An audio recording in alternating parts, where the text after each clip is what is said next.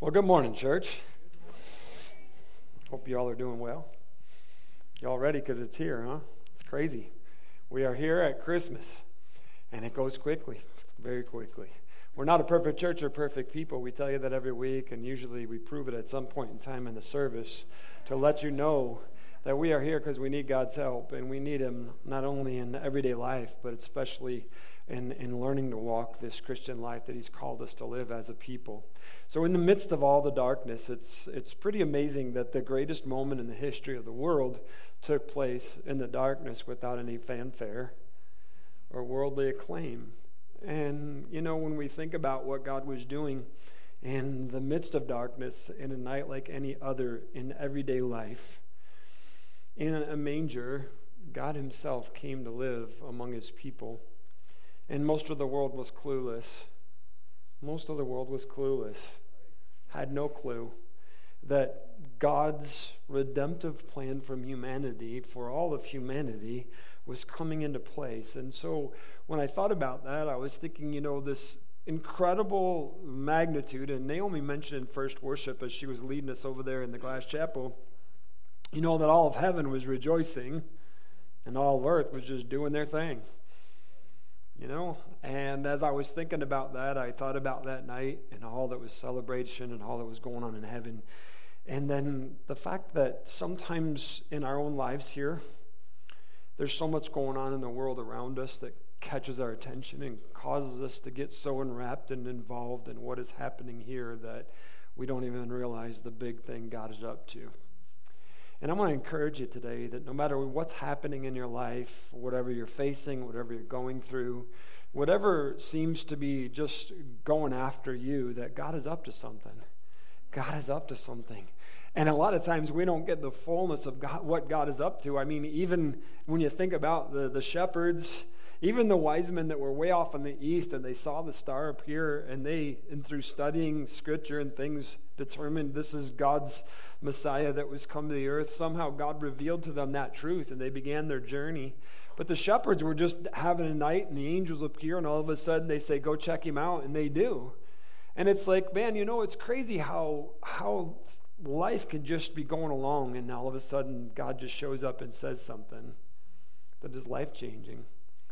So I'm praying today that this morning will be one of the moments in your life where maybe there's a lot going on, maybe there's been a lot of distractions going on, and maybe you're just consumed with things, but the light's going to go on and God's going to say something to you to change your life forever.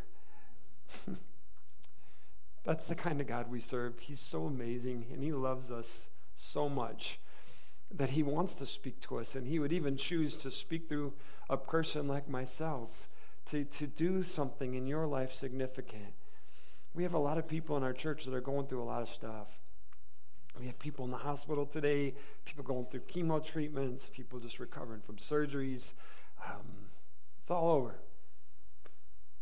And as we pray and we ask God to move on behalf of our family, sometimes we can get discouraged because we don't see the full picture of God. And so I share with you, before I even speak this message that God has, I want to speak something to you as I walk in my Christian faith. One of the challenges that I've always struggled with in Scripture was healing.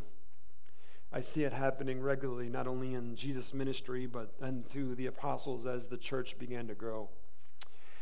And so, as I watched and I've seen miracles happen, I've seen people get healed, I've definitely seen it. I've been a part of them prayers. I'm not saying it was me, but I've been a part of those prayers where people were healed. But I've been through, I'm, I'm just telling you right now, I would be, imagine if I would put a stat on it, probably 10 to one, if not greater, of praying for healing and nothing happens than the ones that something happens, right?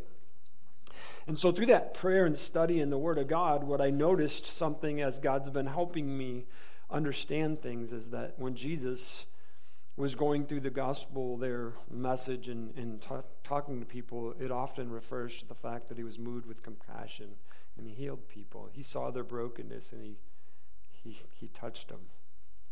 But oftentimes he says, don't go tell anybody. Keep it on the download. Just go on, change your life, but um, this is not what it's about. And what we find is people get all infatuated with the healing. They talk about it everywhere, and so other people come to Jesus for healing.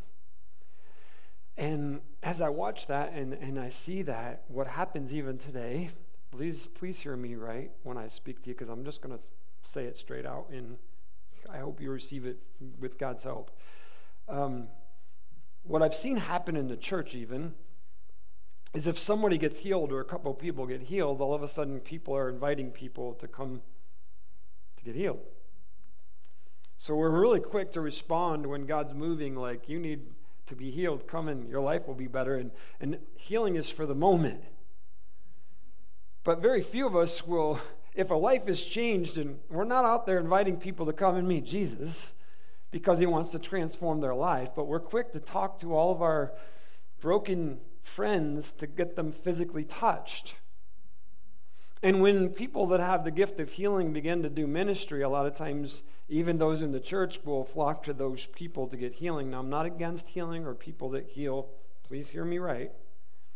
But at the same time, we're, we're running off wanting a touch, and, and every physical healing is temporary, and you're going to die anyway, right?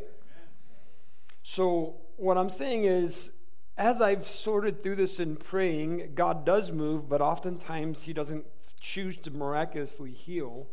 That does not mean He's not up to something.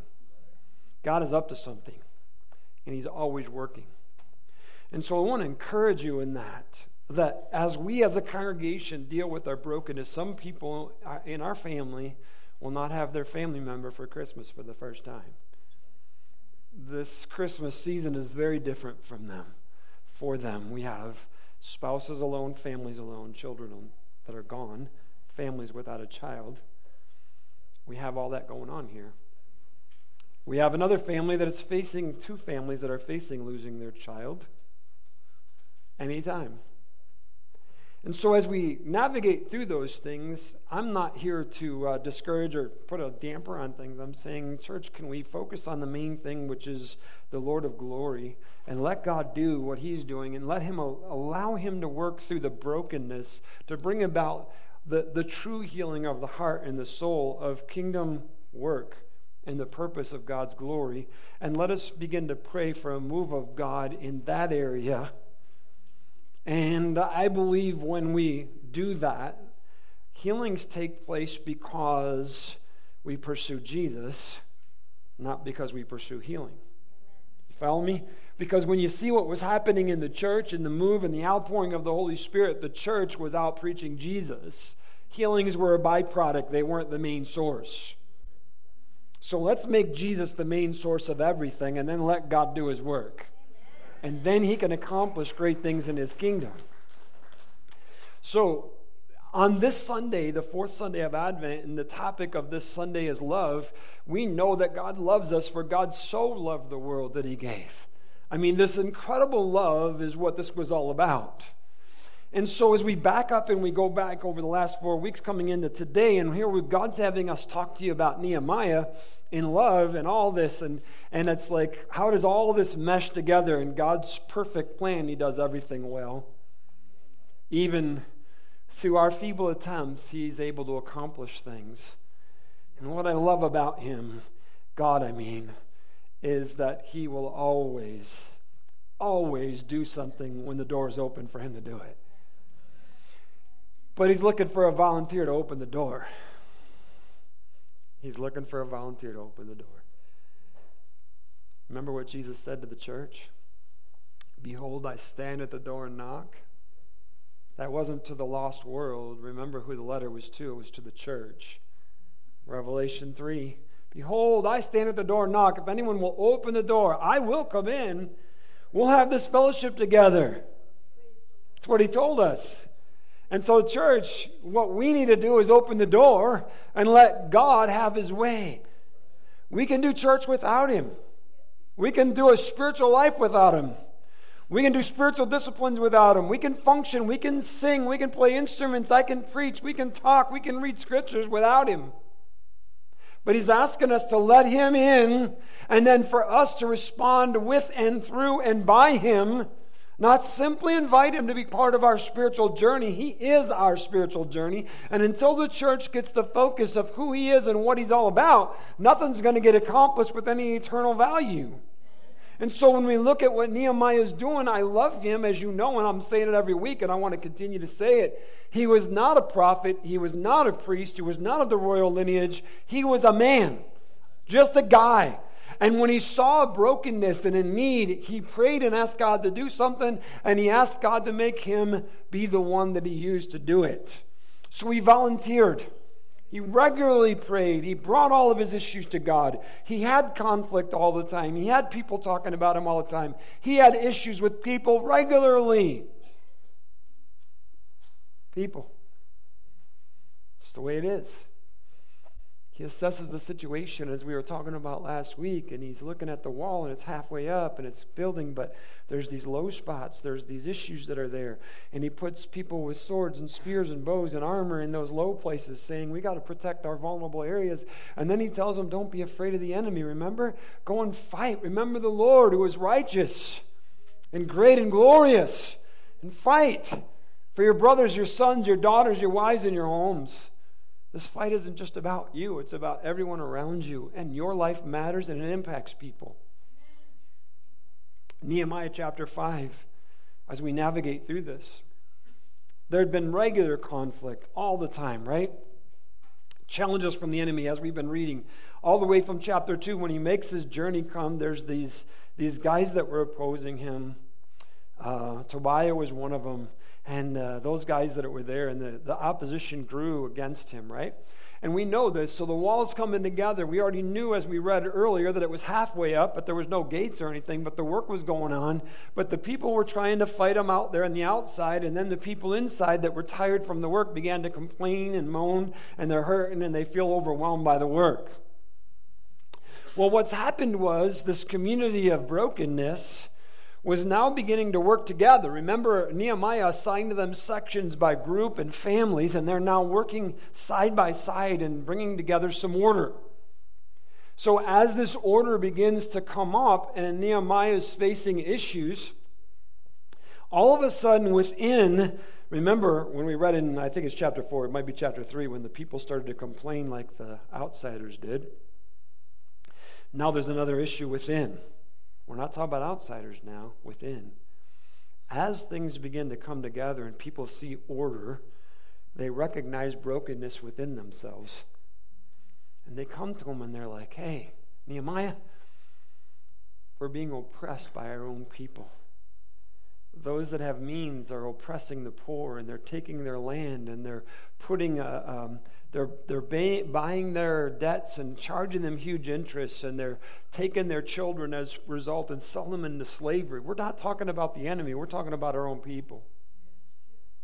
All of a sudden, Nehemiah steps back and he's like, What in the world? I'm here to work on a wall and this dysfunction, recognizing the enemy's out there, and now he's like, You got a problem within the walls. You got a lot of dysfunction happening here people that view each other for a means of use. That you're here to meet my need. What can I do with you that will make my life better?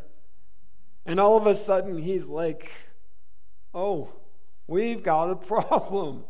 Order needs to be restored within the community, not just a physical boundary, not just protection that's out here, but we need some order within the community. We need some changes that need to happen within the people living together. Hey, church, I think we need to hear something here. He's like, there's so much dysfunction within.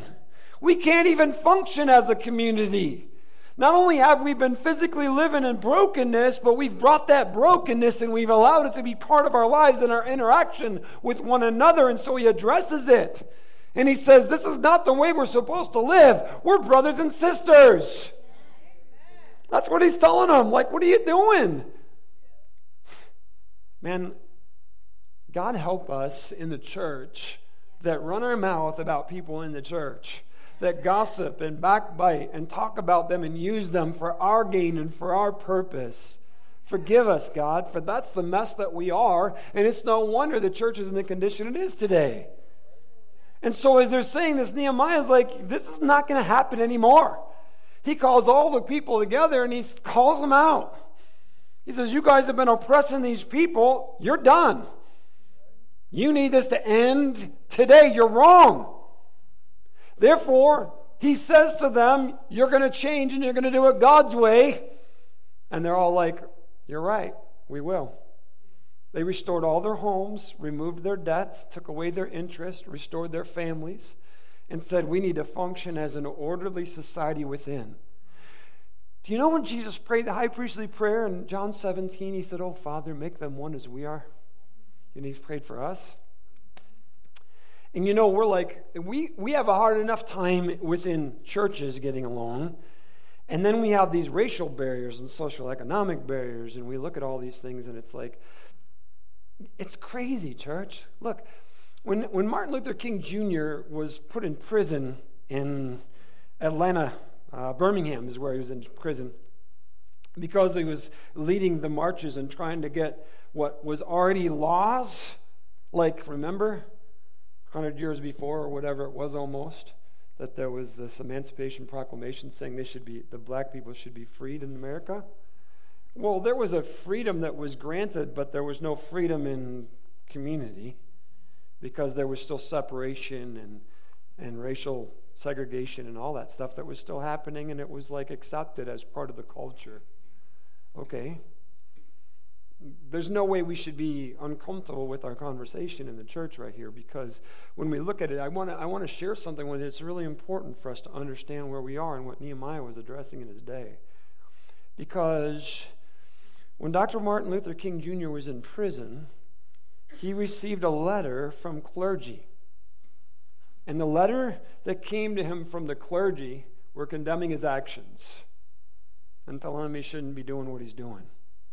And he shouldn't be acting and speaking out. Now, he never promoted physical violence or anything, Dr. Martin Luther King Jr. There's a lot of words and a lot of things have taken to extremes, like always happens, but he was not part of that. He was a man of prayer, a man of God, a man of action, like Nehemiah. Right? And he was saying, This is, he, he wrote a letter back to them. You can look it up and read it. It's a pretty amazing letter that he wrote from the jail to the clergy that wrote to him. And he addressed them in saying, You know, there needs, you have to take action to make things happen.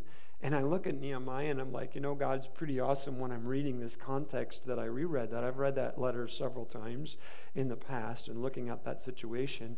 And then I think about our church today and I think about the, the segregation that happens within the body of Christ today. Now, I don't mean like we should have an equal mesh of all uh, ethnicities in a worship service. We're different. It's okay. We need to celebrate our differences. We, we worship God differently, and it's okay to do that. I want you to know I'm not uncomfortable with that. I'm not an African American preacher. We don't have an African American choir. They do it way differently, and it's awesome, and I like it too. But it's okay that we do things differently. It is, but we can't view each other differently. That's the difference. We can't see them as, as somebody else, but part of our family. All right. And so, like in the walls of the church, though, we, we say, oh, I'm good with all the racial stuff now. And then I say, okay, what about the social standings of people? What about that? How do we view people that are different from us? James talks to us as he writes in his letter, and he's saying, like, men, if you invite someone that is well to do or has a prestigious name or position, and you give them a seat of honor, because you're looking at them as a way to get you, you know, he's like, hey, you got something wrong in your faith. You're jacked up. You better guard yourself. That's what he tells us. So there's all kinds of um, dysfunction within the body of Christ as well. We view people that physically look different than us, physically function different than us, and we view them differently. I'll never forget the day in the old property that we were praying for Mark. Someone they're gone now. So, I mean, they've died. This other person has. So I can say this to you. Before I ever arrived, this person told the Christine that I would be the one that would bring healing into Mark's life. I hadn't even been here yet, right? And so as we're going along in the church, all of a sudden I'm told that I'm the one that's bringing this healing. And I'm like, whoa, okay, you know, God, we're here we are, you know, let's see this happen. So, Mark, if you don't know him, if you're new to the church, He's uh, was born like eight, uh, 12 ounces, I think, the size of a Barbie doll. Didn't expect to live. He's like 30 something now. Very handicapped in our view. But he's a great worshiper of Jesus.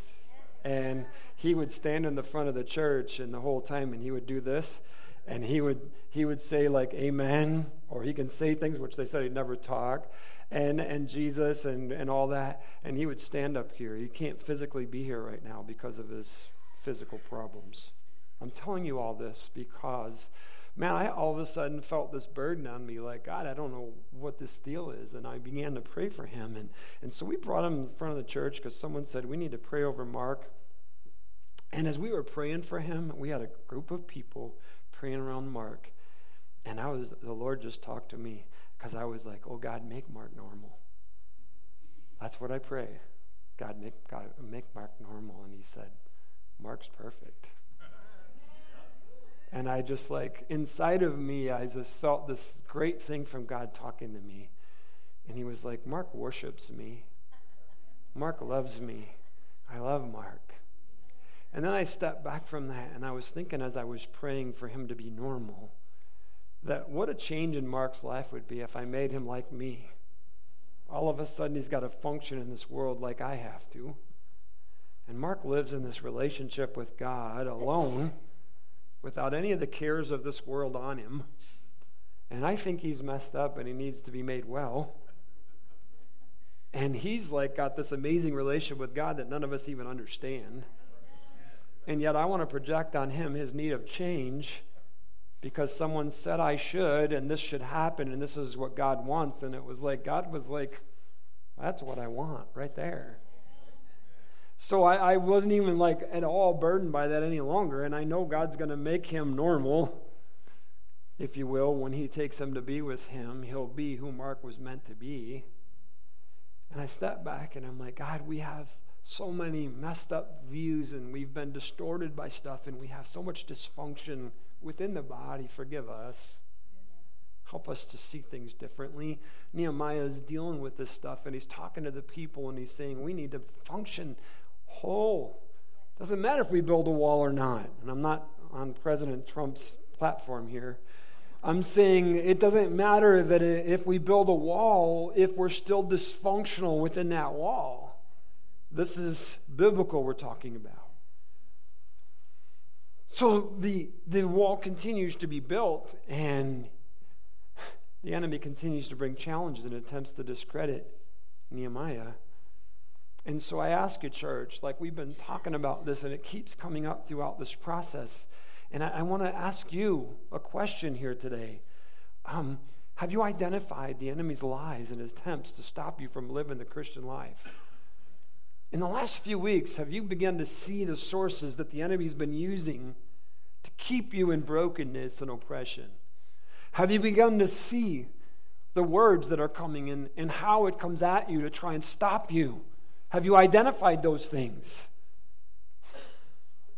Have you identified the pressures that attempt to stop you from your prayer life, your Bible time, being in church, growing in your faith? Have you identified those things? Do you see it? Are we doing something about it? When one attempt doesn't work, like as soon as we get victory over something in our life, the enemy regroups and he comes back at us. He doesn't like, oh, I lost that one, I'm done. He wants to come at us because he wants to stop us from making the primary objective of our life the primary objective of our life. The primary purpose of your existence is to have a relationship with God through Jesus Christ. That is why you exist. Everyone in this room you exist, and your primary purpose is to have a relationship with God the Creator through Jesus Christ our Lord. All right. The enemy wants to stop that from happening. So he wants to disrupt anything and everything that will stop that. Because he knows that when you make that your life purpose, you're going to make an impact on others. Because that's God's plan. And so he's trying to disrupt that. And he wants to stop you from having that relationship. So now just think back over this past week. What distractions have come against your walk with God this week? Are you stronger today than you were last Sunday, or are you weaker? There were no truth. There was no truth in the lies the enemy was speaking about Nehemiah. None. He lived a life of integrity in the fear of God. And in Nehemiah chapter 6, it says this I replied, this is another response to another attack and another challenge to him. There is no truth in any part of your story. You are making up the whole thing. They were just trying to intimidate us, imagining that they could discourage us and stop the work. So I continued the work with even greater determination. So, how do you respond when people are talking about you, when the enemy is trying to discredit you and stop you from living your Christian life? I'm telling you right now, the Church of Jesus Christ in the United States over the past several decades has allowed the lying voice of the enemy, the oppressor that is out there, to have us cower and retreat into our own walls and hide amongst ourselves and just hang in here and allow all that garbage to go on out there trying to protect ourselves. Nehemiah, I love what he does. This is why I love this guy. He's awesome. Listen, think about this. Not only has he had all the enemy outside dealing with all the pressures and the negativity that was going on, the attacks, the physical warfare stuff, everything going on there. Then regrouping the people, trying to get them to see they need to fix the problem. The people come together and do it. Then they bring them another problem. We're dysfunctional in here. Fix that. Now he fixes this. Now he's saying to the people, we're almost halfway there. And they're like, we're too tired. We can't do it.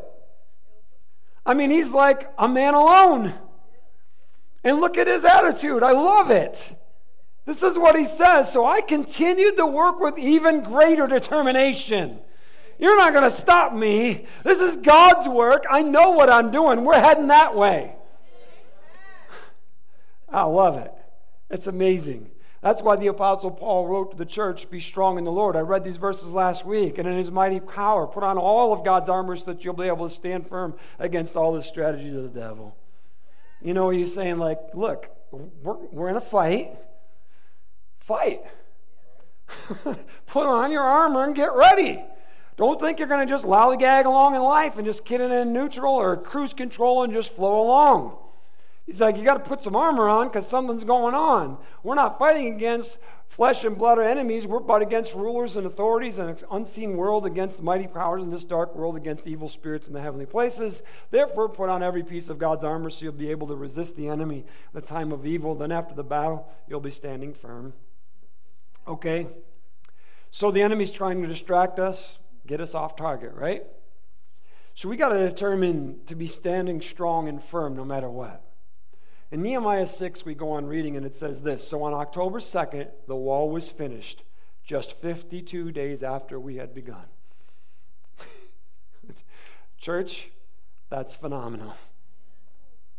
When our enemies and the surrounding nations heard about it, they were frightened and humiliated. They realized this work had been done with the help of our God. Oh, man, do I love this guy. You know what I love about him? He didn't say, I finished this job and everybody knew who I was. He said, They're talking out there and they know God's up to something. I love it, man. And he says, We did this. We did this. We finished it. So before we do anything else, and there's a lot more I want to say in this, and I'm not done, but we need to stop and celebrate. What we need to celebrate is this, this amazing, incredible God that we serve that can and does do amazing things and creates incredible changes in short times when we are willing to make the effort to make the change. Amen? Church, we need to celebrate that's the kind of God we serve. He is not intimidated, nor is he stopped by anything. He is God. And, and Nehemiah knew it. That's why he said, Hurry up and get over here, for God's going to fight for us. Just show up. It's going to happen. And so now it's happening, and, and oh, it's crazy, man. So, you know what I love about God's Word? It's truth. And if you don't think it's truth, just start looking into archaeology a little bit. So I'm going to share a little bit with you from archaeology as they were digging over there in Jerusalem. So they uncovered a section of the city uh, in the walls that Nehemiah built. So what he had done is he rebuilt the walls of Hezekiah's day. So there were, you know, Solomon increased the city walls from David's, and the city became huge, and then it was destroyed. Hezekiah built it, and then it was destroyed. And now, here, this is what Nehemiah built on, were the walls that Hezekiah had built. So just get this in your head for a minute. The city itself covered 135 acres, And the wall itself averaged 16 feet in width. So it was like a thoroughfare around the city. So that's why when you read in the scriptures and it says the king was walking upon the wall, he wasn't like doing this along some rocks, you know, or bricks like we have here. The wall was 16 feet thick. Now, when you think about when Nehemiah came and why the people were like, oh my goodness, man, there's just, just junk everywhere. When you think about those walls being 16 feet thick, way up high, being just destroyed, and that when, when we were reading in chapter 2 where he took his donkey out and he rode around the city and he couldn't even get through the rubble to get back in, he had to go all the way back around to where he came out. So when you get that picture of everything that was going on there and the amount of debris and all the stuff that was there, no wonder they were intimidated about the brokenness. I mean, when we look at our lives, sometimes it can be pretty intimidating. Like, it's so jacked up. How can anything good come out of this? And the enemy's right there to tell you, man, you're such a mess, you can't get fixed. You know what your history is? You know what I'm saying? Like, the enemy's like, you know how jacked up you've been? It's so messed up. You can't get fixed. Just ask Jesus to save you and just stop. Yeah. So these people have been living in this dysfunction. Now think about this, church. This is some crazy, crazy stuff. King Cyrus makes a decree over here. Any of y'all that want to go back to Jerusalem, Judah, and rebuild it, go ahead, you're free. People exit and they go back and they build the temple. They're all, woo, we got the temple. Yeah, man, I'm tired. That's good right now, you know. And then they go home, a couple houses are built. Most of them live outside the city because the city's such a mess. They don't live there. And now they just begin to function their, their, their dysfunction. They begin to live in their brokenness. 75 years they live like that. 52 days later, it's right. Think about it 75 years, and it only took 52 days. 52 days. For 75 years, they lived in brokenness, and all they needed to do was act with God, and in 52 days, it could have been different. Oh my goodness, when I look at this, I'm like, why are we okay with living in brokenness? Man, because our brokenness becomes, our dysfunction becomes normal to us.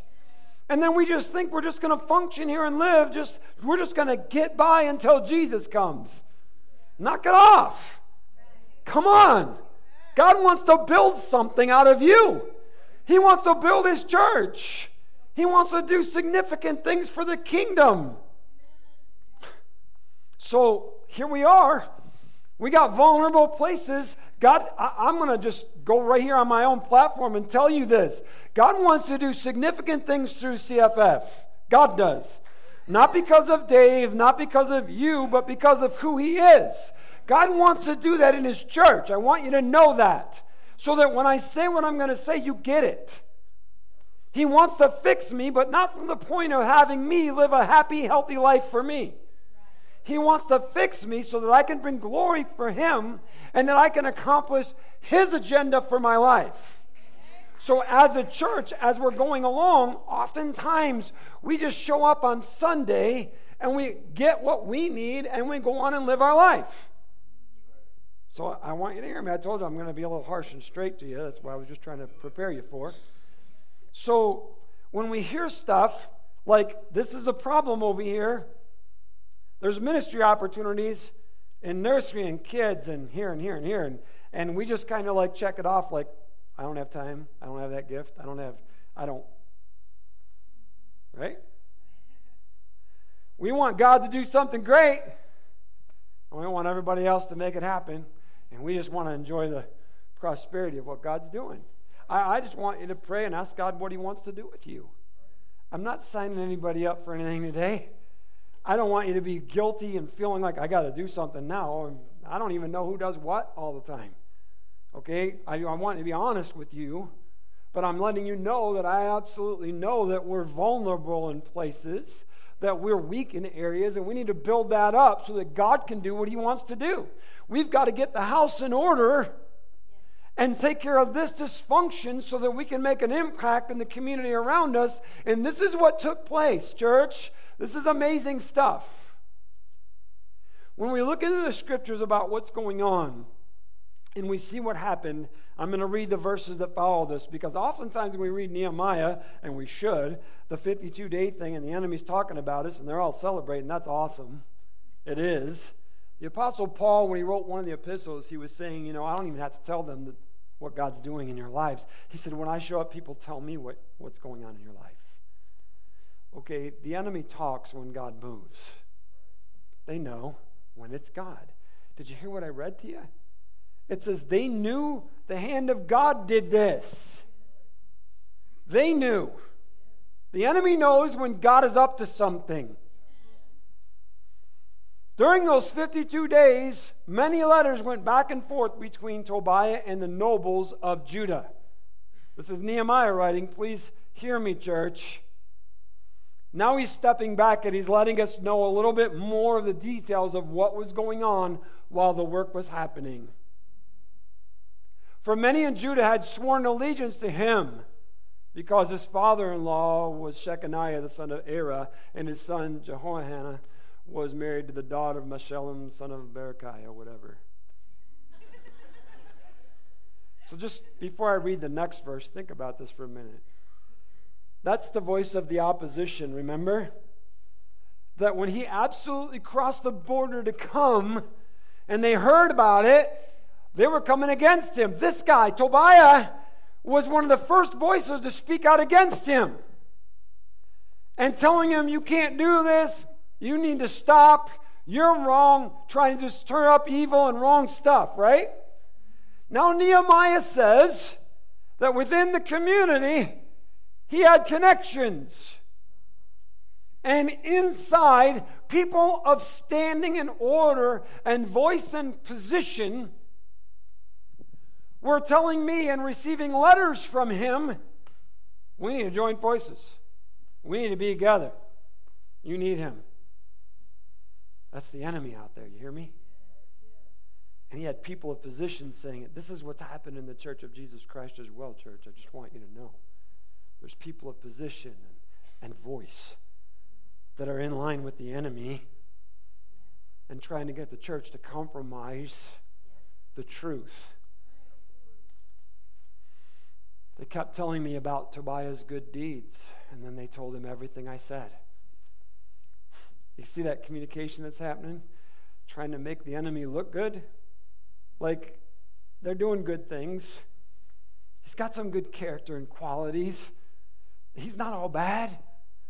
It's, it's okay. Right? You hear what I'm saying? He, this is the enemy they're talking about. And then anything he said, they were running back to Tobiah and letting him know.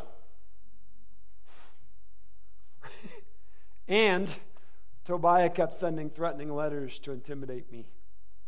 So, on one hand, there's these people saying it's not all bad. You should join forces with him. He's a good guy. He's got connections in the city. There's some power here. There's some ability to make some things happen. And behind the scenes, he's also getting letters saying, you know, I'm going to I'm going to mess you up. it's crazy. I mean, just step back and look at this church. When you read the full story, You'll also see that prophets came to him. There was a prophetess, a female prophet in the town, and she gave him a message from the Lord that he needed to go into the house of God, the temple, and hide. Okay? So it was for your, they're coming to kill you tonight. Nehemiah, you need to run into God's house and hide in that corner room. Well, Nehemiah knew the Word of God. Church, Nehemiah knew the Word of God. And he knew that he was not allowed to enter that room in the temple because God said not to. Therefore, he knew, even though this was a prophet, that that word was not of God. And he did not respond to it. And he identified what it was. It was a voice that was trying to mess him up and cause him to be discredited in the public eye to stop the word of God and the work of God. Many in the church today, man, all somebody has to say is, This is a prophet over. We're running over there. What does God want to say to me? And we just accept it as God's word. I was talking about healing earlier. I'm going to talk about prophets now. We have people that say they have a word of God. I hear it all the time from people. I got a word of God for you. Now, I'm happy to hear it. Don't misunderstand me. When say they, they have a word of God, I'm listening because I don't think I'm all that. But I want to know what it is, and then I record it And then I wait because God will always affirm His word and His truth with two or three witnesses. He says so in the law. And then the Apostle Paul wrote it in Second Corinthians to the church that by the mouth of two to three witnesses, a truth is known. We don't just accept one word. Come on. That's why when I'm preaching to you, I always tell you, you go back and look at the Word of God and what it says. The Holy Spirit will affirm the truth that is being spoken, or He won't. We need to know what God is saying to us and not just take it. It's nuts. This is what's going on here, man. When you begin to see it and you look at what's going on, it's like anything to get us off track. Anything to get us off track. You know, when the Apostle Paul tells us that the, the devil comes as an angel of light to deceive the world, think about what he's saying to us. He comes as an angel of light. He doesn't come with a pitchfork and horns and fire. He comes as an angel of light. What is that? Coming as truth. He comes as truth, but he's a liar. We got people following false faiths, false teachings all over the world because we don't look for the truth. We just want to hear what we want to hear. And these false prophets will tell you what you want to hear so you feel good about yourself. Okay. When the message is contrary to God's word, it's not a God. Period. Nehemiah knew it. I don't care who you are, what your title is, how other, any other people come to you or not. Prophetess, that's not of God. this is what Peter writes to the church. There were false prophets in Israel, just as there were, will be false teachers among you. Right? He's letting the church know Look at your history, man. There's been false prophets all throughout our history. There's going to be false teachers among you, right among the church. Nehemiah's like they had people of position in communication with the enemy. Think about it. Peter's saying to the church, there's going to be false prophets, teachers among you. They will cleverly teach destructive heresies, heresies and even deny the master who bought them. In this way, they will bring sudden destruction on themselves. Many will follow their evil teaching and shameful immorality. And because of these teachers, the way of truth will be slandered. How many things have been done in the name of Jesus that have just messed up the church? In their greed, they will make up clever lies to get a hold of your money. But God condemned them long ago, and their destruction will not be delayed. For God did not spare even the angels who sinned. He threw them into hell and gloomy pits of darkness, where they are being held until the day of judgment. And God did not spare the ancient world except for Noah and seven others in his family. Noah warned the world of God's righteous judgment. So God protected Noah when he destroyed the world of ungodly people with a vast flood. Later, God condemned the cities of Sodom and Gomorrah and turned them into heaps of ashes. He made them an example of what will happen to ungodly people. But God also rescued Lot out of Sodom because he was a righteous man who was sick of the shameful immorality of the wicked people around him. Yes, Lot was a righteous man who was tormented in his soul by the wickedness he saw and heard day after day. So you see, the Lord knows how to rescue godly people from their trials, even while keeping the wicked under punishment until the day of final judgment. He is especially hard on those who follow their own twisted sexual desire and who despise authority. Look, church, we got to know the truth if we're going to live by it. We got to know what God's asked of us to be able to live what He's asked of us. And so when we ask a, a simple little question in our accountability, did you spend at least five minutes, five days last week in God's Word? Did you listen to what God's saying to you, church? Did you do that? The reason why we ask that is because we got to know the truth if we're going to live in it. We got to know the truth so that when a lie is told us, we know it's not true. Because if Nehemiah didn't know what God said, and a prophet spoke to him, and he acted purely on the prophetic word, he'd have been done for. Right? Okay. We got to know the truth to live in it. We got to stand our ground and fight the enemy in order to accomplish God's work.